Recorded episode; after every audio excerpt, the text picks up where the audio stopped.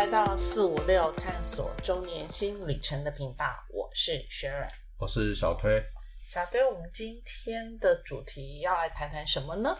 谈接班，接班人，接班人。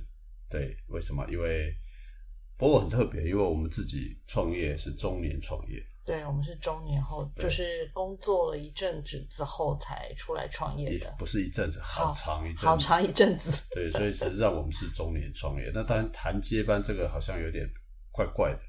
不过其实也是因为我们观察到一个现象，除了我们以外，一般的呃很多台湾的企业面临的是另外一个问题，因为他们比我们早创业，他们可能第一代一开始就创业，现在事业有成，可是呢。到这个年纪的时候，跟我们相同年纪，他们面对的反而是什么？不用人接受。大啦，五十几、六十到差不多嘛。因为你不可能到七十岁那时候要谈接班太慢了，因为接班要时间嘛，培养要时间。我前东家他们已经谈接班人计划，已经谈了十几年了吧？对。但是我们讲中小企业，嗯，好，我们不是谈大企业，我们讲中小企业。中小企业的话，大概就是。差不多这个年纪啊，人家在谈接班，我们在谈创业啊，这个很特别。不过这个确也确实是一个蛮蛮慎严肃的问题啦。所以，我们今天谈的接接班，但不是谈我们的接班，是别人在谈接班这个问题的时候啊。那为什么谈？刚刚讲的就是台湾中小企业其实是很重要的一环。嗯，有一百四十万家。对。一百四十万家，你看嘛，上市贵公司全部加在一起，好，如果说是上柜上市加在一起，才两千出头家。对，啊，那再加上说一百四十万家的中小企业，将近九百万的就业人口，有九百万的就业人口，你可两千三百万人扣除掉老的、弱的、四十左右啊，小的哦，哦，二分三分之一了。百分之四十啊，对，差不多四十趴左右了。差不多四十了，那这个其实是蛮大的一个数字的。那再加上说，其实很多台湾的隐形冠军，坦白说，大部分都是中小企业。对啊，对对是。那他支持的这个所谓的什么，即便包括护国神山啊，或者是重要的产业，都会有他们的影子，是，对不对？对，因为他们都是他们的 support 的厂商。对，但是呢，坦白，呃，现在目前看来，接班已经变成一个蛮大的问题。虽然这不是我们了，但是对政府来，对我们未来的发展、经济发展很重要。是，所以，我们今天谈的就是接班的议题。议题对。那台湾现在目前又有一个问题一直发生，就是高龄化嘛。对啊，台湾高龄化数一数二的。数一数二，又说高龄化，什么中高龄就业嘛。对，没错。他坦白说来，中高龄就业真的有现实上的困难啦。啊，也是啦。对。所以呢，我们就刚好碰，我们刚好又又关注到一个现象，就是除了台湾以外，邻近的比我们跟我们接近的，哎，有一个地方，哎，就日本。其实日本的也有这样，跟少子化也是数一数二的。基本上。呃，很接近，再者就是说，他又走在我们稍微前面一点点。其实应该是我们相近的三个国家的高龄化跟少子化都是很类似的，很雷同的。对，那他们又更早一点点。那他跟你讲的三个，当然也包括韩国。对，就是韩，另外一个就是韩国。可是韩国呢，跟台湾跟日本不太一样的原因，是因为韩国的中小企业的比例呢没那么高。对，所以我们就刚好呢拿日本在发生的一些情况来做一个。对于未来台湾接班的一个，哎，对，可以来聊一聊这个题目啦。对照，对，没错。所以呢，现在我们就跳到哪里？日本其实也是有很多中小企业，对不对？那这个中小企业的比例不少。是。好，那最近常常听到的话题，我所看到的新闻节目或是一些文章，日本的中小企业跟台湾一样，其实他们更早就已经。面对了所谓的这个叫做接班人的问题啊，接班人的问题，因为他们也有所谓的一个叫中小企业，还有个叫职人文化，对，匠人文化，所以他们很多传承其实都是师徒制啊，对，没错，或者是父传子，嗯，啊，那因为子孙不愿意接班嘛，这时候的问题就更严重，尤其他们以前就习惯说那个一个东西做到很精致，很精致。很精致，所以照去照统计来讲的情况之下来讲，据了解啊，目前在二零二零年的时候吧，哎，对，就是呃，大概有就是中小中小企业大概有五万家歇业，然后但是这其中但是六成还是有盈余的哦，这是在日本的资料上来讲，是。对，但是因为这样子的关系，就是这类型的歇业会造成就是整个产业链上游的供应商或者下游的买家的整体状况来讲，其实它是一种骨牌的效应。对，这个就是为什么我们今天来谈这个事情的原因嘛，因为 这里面有写说，当继承人是孤单的，因为刚刚讲了，他们中小企业的平均的人数就是五十个人，二十到五十，二十到五十个人嘛，那又有很多时候又是家族企业，对，那这个就回到一个刚刚讲的一个议题啊，创办人年纪大。对，然后呢，又有一个少子化。对，少子化就是说，搞不好以前是兄弟姐妹挑一个接手，现在只有你，你不接全倒嘛，对不对？对，没错。现在的问题就在这里啊。那而且他会跟家庭成员，然后还有跟他的父亲，因为通常可能都是父亲创业嘛，然后就会跟他就是原本的创办人，然后这样子的情冲突。没错，公司人数本来也就少，家里的人数也就少，所以才会刚刚说的，就是说当个继承人，他其实是孤单的。没错啊，你看两千年，你刚刚讲了，你那以他的数字，不是以他的数字，两千年日本中小企业的企业主是二十二十一，不是百分之二十一是六十五岁以上哦，他们很早就发生了，这就是我们谈这个问题嘛。到了二零二零年的时候，这个比例已经上升到四十二趴了，也就是翻了一倍了。就是 double 一倍了，哎天哪！那接下来那它会发生什么事情？对，那所以这这个东西来讲话呢，其实这虽然日本政府，其实日本一个日本政府确实也面也也已经了解这些事情了，所以有一些做法，嗯，有一些做法。不过在谈做法之前呢，我们可能可以稍微聊一聊，说那为什么不接班好了？为什么不接班的一个原因，是因为嗯，这些这些。企企业家第二代会认为说，他们目前自己所学的跟当时父父职辈那一代的产业是有落差的。当我们这一代都在谈 AI，都在谈 GPT，但都在谈什么区块链等等等等的，可是可能你的父职辈创创业的，可能或许是精密机械的这种，是劳动力高的，或者可能就是。那种他们的职人有可能是不管是在哪一种工具上的一种职人，或是拉面店这种，就是落差应该是有的，所以这些企业家二代就不愿意回来做接班的动作。这是其中一个原因啊。当然，另外还有一个原因，我认为应该是什么？就是说，呃，一般传统企业本身来讲。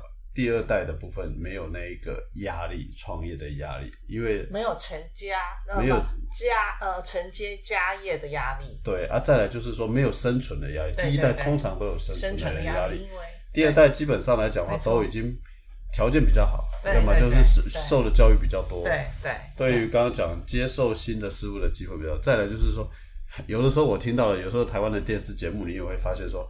很多接班的第一句话被访问第一句话说：“我从头到尾就是讨厌，因为我从小就做这个，我从头到尾都不想接，可是我还是后来不被迫回来接。”就是很多在餐饮业看到，对对对，就是说他一开始他实际上是排斥，但是被迫要接。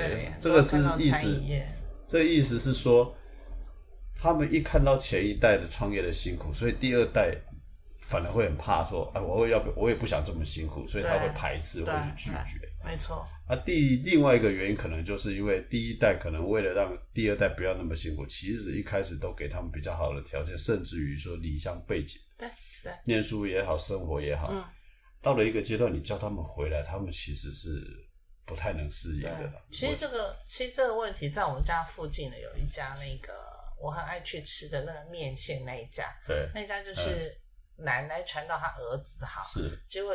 儿子往下，应该我估计也传不下去的一个原因，是因为他们讲后来，因为他们全部把小孩送去美国了。是啊，所以那你说怎么办？对，就是那一对夫妻现在就是传在第二代，爸爸跟媳妇两个人自己，可是小孩全都在美国了。对，所以这个问题就会出现。你刚刚讲的就是说，你愿意或者你想，可是说实话，他就不愿意回来嘛。他也不愿意来接嘛。这其实这个问题就会产生刚刚讲的一个比较不好的一个现象，就是说整个供应链会断裂。这个同意？为什么？因为台湾以台湾来讲了，台湾来讲比较多的就是供应链断裂的问题。那对日本来讲的话，有另外一个问题，就是说，因为刚刚讲他们都是职人比较多，所以他们就会有很多。其实台湾也会有传统技艺会失传，或者传统一些某一些传统的东西就会慢慢的就没人接受，消失了，消失了嘛。嗯，这个其实我记得有一个新闻是有一天台铁的 火车头坏掉了。啊，不是坏掉，是说要重新展示旧火车，找不到任何一个。就是你说蓝皮吧？呃，我忘记了，反正就只好去找退休的人回来修。蓝皮。好，对，大概就是这一次的东西。但我不是说一定要，因为随着时代，确实有一些东西，因为我们不可能再用那种火车头、火车厢。嗯。可是总是要能保存。好，那另外一个其实是比较近的问题，为什么不接班？因为疫情的关系啦，因为有很多。好像在这三两三五年之内发生疫情的时候，虽然刚刚讲有很多是赚钱的，对，可是还是有很多面临到了所谓的这个疫情的关系，它还是产生了所谓的这刚刚讲的这种亏损啊，或者是说这个现在目前来讲话呢，就是劳动力大量的劳动力的产业变化，它带来的，当然最重要就是你讲的，就是说确实是技术造成的。就不需要了。有一些传统的记忆，它根本不再会存在下去了。是，不过这个还是这中间来讲，还是有一些希望被传承啊。对啊，那希望就被传承。所以日本政府其实也看到，还有一些日本业界也看到了，嗯，这些现象。所以我们来看看说日本有什么样的小做做法。好，也许改天台湾也会，或者是台湾也可以学习一下。嗯，好吧。好，那。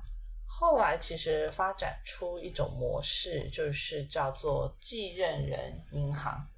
这在目前来讲还没有在台湾还没有看到。应该讲这个之前，应该可以先说一件事，就是说前一段时间日本有一个新闻，就是上班族疯买中小企业，啊，就是说疯买公司，疯买公司。以前都是说去买大公司，嗯，啊，或者是说去去投创业。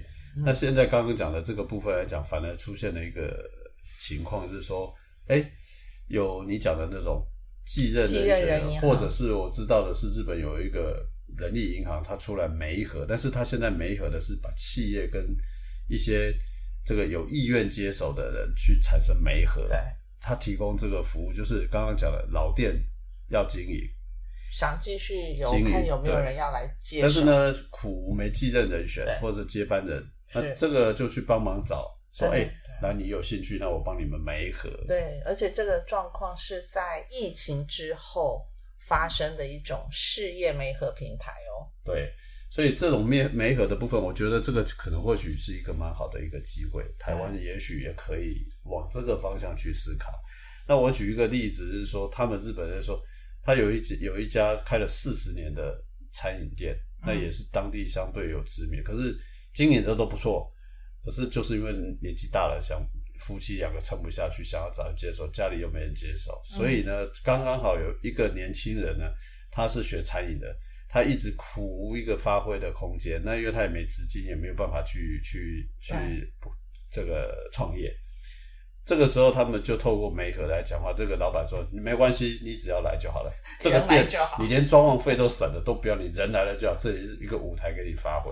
看起来应该之后应该，比如说他从他所赚的收入里头，应该就要回馈给这老板。我不知道这个，我不晓得。但是我看我有一天看到那个日本的一个节目，就是其实台湾的节目就一个一个，这个叫做什么？我忘了那那那一个节目的名称是什么。”但是台湾才才去采访，有刚好去采访，采访了之后，他其实他原来采访是一个美食节目，可是采访的过程，他就跟那个老板聊天，那个夫妻聊天，结果他才发现说，嗯，不对，因为他发现说这个这对夫妻其实本来是住东京，然后呢，他们想说退休后，然后就回到比较乡下地方，就他们在找经营的那个咖啡厅的时候，他就找到一间哇，蛮大间，蛮蛮好的那个日式传统建筑，他就进去跟对方。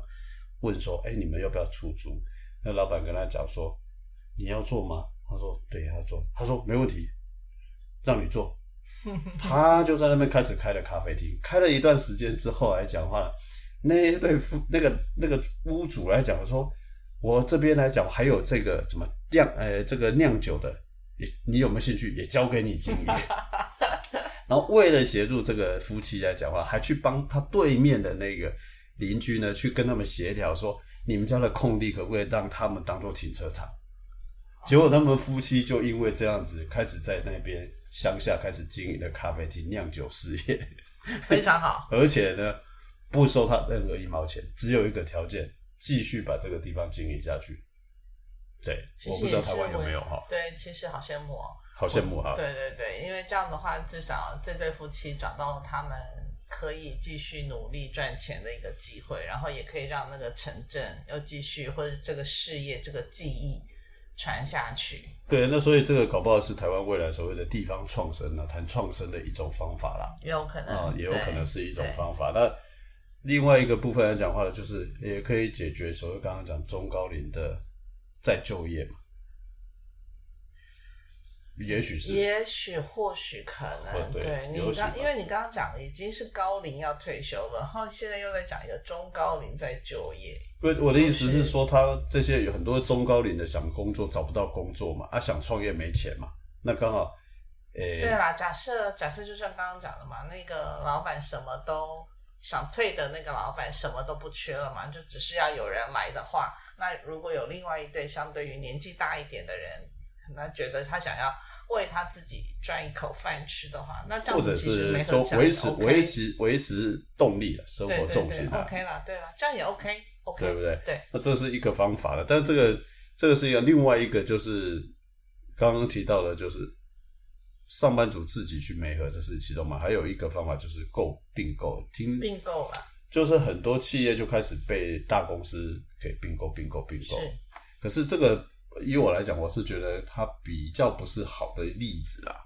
因为我会认为这样的并购下来，其实有些比较有特色的一些中小企业可能就会消失了他们原本的特色。呃，没错啊。那再加上就是说，当时这些中小企业之所以存在很重要的一个部分来讲的话，就是因为它跟大企业之间的差异是它弹性、有活力，甚至于变化快。那比较有不会受到那种条条框框给限制住，所以它才会以中小企业形态呈现嘛。是，可是它一旦被中大企业给并购之后，它可能就失去了它原来的一些独特性啦。对啊，啊，那当然，当然还有一个就是，可能就会被一些财务数字所绑架，因为毕竟大企业是营运的，绩效为优先嘛。是，对，所以我我觉得这个可能。是日本人有这么在做啦，不过我倒不觉得这个可能是一个比较好的一个方法，好，比较好的方法。但是或许那就是或许看并购方，就是主导的并购方，他会不会愿意把这一些被并购进来的还保有他们原本原来的特色？的那个就是看了。那另外一个就是，其实我们刚刚讲的那个部分，假设回到台湾来讲的话，我倒是很期待有这个机会啦。啊，那刚刚讲的可能是企业的做法，不过日本政府也有一些做法对，就是日本政府其实也在某种情况之下讲，也比较宽松的，愿意让外国人去接手这些日本的中小企业，嗯，去传承，就是他让外资能够介入，或者是如果你是外国人，其实如果你提出申请，或者是说你去去跟他们。的去去接洽，其实日本倒不见得说会反对，甚至于有很多我知道的很多的这个外国人来讲话，或者是这个呃政府的某一些，就是应该日本的某一些比较偏远的小镇，也确实陆续的接手一些外资。就像日本的很多小镇的房地产也是没有的，啊，就是没人愿意去那个对购买的。没错啊，那那些部分原来都是设定在日本本地的，大家刚刚讲了，我们日本的人口本身一直都在萎缩嘛。啊，那如果能够吸引一些外资进去，包括振兴中小企业、振兴地方，甚至于解决人口越来越少的问题，其实或许也是一个方方法啦。是，或许也是一个方法了。这个其实是我们临近日本的一些做法。没错。那问你好了，你有兴趣吗？如果如果在台湾有机会，当然有兴趣啊。那日本那里有兴趣啊，但是因为你不会日文，其实就会我们自己衡量自己的斤两，就会觉得这就是一个很现实的一个目前的一个问题啊。呃，日文当然是一个蛮重要的门槛嘛，但是是不是，或者是说好了，假设有心去，我我我的经验学个一两年的日文，先先去住一两年，然后在老板的身边，然后呢，等于当做接班计划嘛，当两年，就是从头开始学嘛，从头开始学，对，那这个可能或许应该日文就比较不是太大的问题啦，是，好吧？那反过再再问你一个问题，就是。如果今天有这个机会，中小企业，那什么样的行业你能接受？你你有兴趣好了，不要接受。水平啊，其实有一个，其实我自己也一直喜欢的，就是中式烧饼。啊啊，对，餐饮或是烧饼，啊，不是餐饮哦，是就是啊，中式烧饼。对对，就是中式烧饼的这一种，因为现在中式做中式烧饼的。店家其实越来越少，嗯，可是某种程度上，我从母亲大人那里学到了某些技能，但总觉得如果你要让他面对市场，其实他还是欠缺了一些调整，所以我觉得这方面是我是有兴趣。所以说，搞不好是说的是说，今天如果有一家做面点、中式面点的餐厅，或者是要教找接班人。你就可以考虑去了。嗯嗯。哦，好，OK，好。有兴趣。有兴趣，那所以应该要来要来想这件事情才对，因为他搞不好你接手的时候，甚至于连手艺，你家里本来就有手艺，再加上他的手艺，那就会是另外一种了嘛。对，我刚刚已经讲了嘛，因为我已经其实是了解的，嗯，整个的操作我也了解他的辛苦是什么，但是总是觉得我们家做出来的那个味道，面对于在市场上还是那么欠缺了那么一点嘛，嗯。就是这样。好，但如果说是我的话呢，其实我并没有特别限定啊。不过坦白说，我们自己要知道，就是说可能种田啊、种菜啦，这个东西对我来讲，可能要需要更多的能力。再来就是说，可能到了一个阶段，这个可能不太容易实现，因为你体力在那里嘛。对，除非你是做温室的。对，那不过如果你要我的话，可能像说经营一个呃，我不知道，先可能就是一个店，就是类似一个。咖啡厅或者是茶店、茶饮这种茶艺店啊，或者是说，呃，我我大概觉得这个其实 OK，甚至于我不知道台湾有没有做的是是类似像以前的泡沫红茶店，倒不用，我倒不需要，但不要那么多复杂的种类，某几样，然后配上好吃的豆干。你我我也可以去开一家这个这个小店，但是不是中式烧饼店，哈，这个可能是烧饼店复杂一点，对，就是说可能是一个。一家店，那可能我我平常只要有人来上来消费就好了，可能简单的餐餐点，甚至于说那种茶艺茶艺店，就是那种泡茶的这种呃 OK，我觉得这个东西也 OK 啦，嗯啊，大概是大概会是是这样。不过这个其实是今天刚好借看到的新闻，日本的经验，谈台湾的未来面对这个问题会怎么样处处理因为我们自己也是。很雷同，对，那但但是我我是真的觉得台湾真的很快会面临这个。那如果说有这个机会，或许台湾也应该有人要开始协助或扮演这个角色来媒合继任人银行。你觉得我们接下来下一个营业项目做这个如何？我觉得这倒是一个可行性的一个方向，对啊。我觉得这个倒是一个可能的方向。反而我们家的现在的那个营业项目中增加一我们本来就有一些帮忙做类似的事情，但是继任人对，但我们现在可能再稍稍调整，我们可能就有机会。是拓宽了。对对对对，好吧，今天大概大家今天大概就跟大家聊一聊，就是接班人的情况。对，那当然了，如果在做呃收听的你。不管你多大年纪，你或许也可以开始去思考这个问题。如果有人想来找我们当接班人，我也是非常乐意的。哦，那当然了，这个也是啊。哎，刚刚提到的是说，如果今天某一家公司不只是要中小企业，你需要。找接班的管理人员，哈，我可以跟你谈条件，谈个三年或五年，我们用团队进去帮你。我极力推荐小推，我极力推荐小推。我们可以进去帮你整，不要讲整顿，我们帮你做一个延续、延续或者是一个传承。对，好不好？对，我们甚至于，我们甚至于说扮演那个中间的角色，哎，做个两年或三年，在三年或五年，让你能够在这个下一代，或者是说你可以再去物色更适合的对象。来来做接下来来做接班啊。是的，这个大概，我觉得我们可能有机会可以帮上这个忙。这也是我们家的业务之一。好，今天是叶配，好，OK，好，今天大概就先聊到这里的，就跟大家说拜拜。OK，拜拜。